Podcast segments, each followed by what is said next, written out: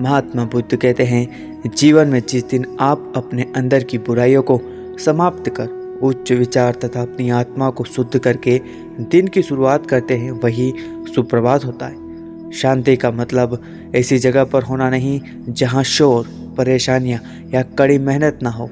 इसका मतलब है, उन चीज़ों के बीच में रहना, फिर भी अपने दिल में शांति रहना। हम लोग परेशानियों में फंसे रहते हैं और बिना कारण जाने ही उनका हल खोजने लगते हैं।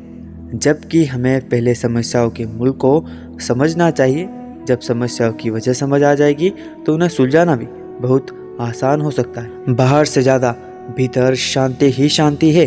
अब तुम्हारे सामर्थ्य पर निर्भर करता है कि तुम कितना गहन ध्यान लगा सकते हो।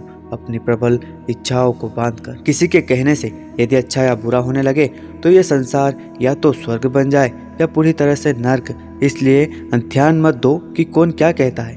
बस वो करो जो अच्छा है और जो सच्चा है।